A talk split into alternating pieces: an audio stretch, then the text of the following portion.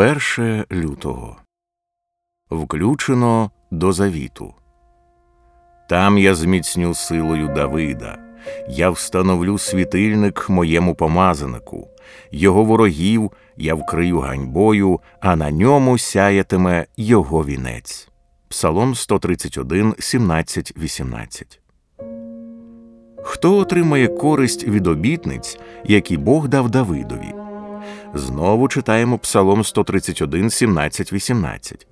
Там я зміцню силою Давида, я встановлю світильник моєму помазанику, його ворогів я вкрию ганьбою, а на ньому сяятиме його вінець.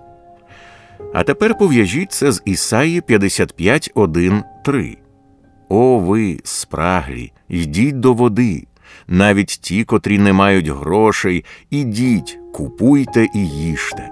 Я укладу з вами вічний завіт заради незмінної вірності, виявленої до Давида.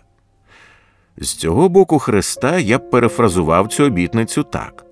Хай хто приходить до Бога через Ісуса Христа, Його Сина, спраглий того, чим Бог є для нас у Христі, а незалежний від того, ким ми є та що робимо, з тим Бог укладе завіт. Пам'ятаєте, як закінчується Біблія в об'явленні 22.17? І спраглий нехай прийде, і хто бажає, нехай візьме воду життя даром. Це стосується не лише євреїв часів Ісаї, це кожен, хто приходить до Христа, щоб втамувати спрагу своєї душі. Я укладу з вами вічний завіт. Який завіт? Завіт призначений і забезпечений Божою незмінною вірністю, виявленою до Давида. Ісаї 55.3 Я укладу з вами вічний завіт заради незмінної вірності, виявленої до Давида.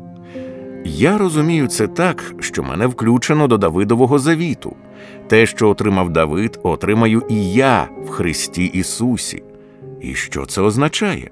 Бог зміцнить мене силою, тобто велика сила боротиметься за мене і захищатиме мене. Для мене буде встановлено світильник, приготований Богом, тобто мене буде оточувати світло, і темрява мене не здолає. На мені буде вінець, тобто я царюватиму з сином Давидовим і сидітиму з ним на його престолі. Переможцеві дозволю сісти зі мною на моєму престолі. Об'явлення 3.21.